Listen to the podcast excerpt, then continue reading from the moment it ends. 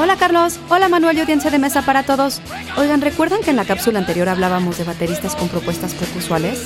A mediados de los años 60, John Paul Densmore conoció a Robbie Krieger, guitarrista de una banda llamada The Psychedelic Rangers y con el que luego de unirse al tecladista Ray Manzarek y un vocalista de nombre Jim Morrison, miembros del grupo Rick and the Ravens, habría de formar la banda conocida como The Doors.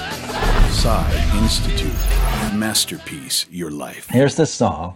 Uh, and it's got a really nice groove.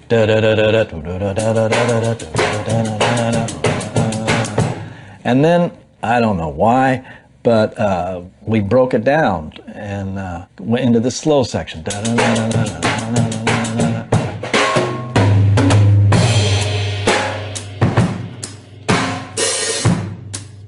And that began Mr. Mojo Rising. Nacido en 1944, Densmore tocó por un tiempo los tímpanos de orquesta y luego estudió música étnica con Fred Katz, profesor de jazz. Densmore utilizó estilos de blues, pop, jazz, latino, oriental y africano, entre otros. Y es reconocido por The Rock and Roll Hall of Fame como un baterista icónico que supo adaptar sus ritmos a música muy elaborada y caleidoscópica. Um, that's, uh, my jazz influence, seeping into rock and roll. ¿Y ustedes qué otros bateristas poco usuales conocen? Texto de Rubén Garza y guion de Antonio Camarillo. Yo soy Ana Goyenechea y nos escuchamos en la próxima cápsula SAE.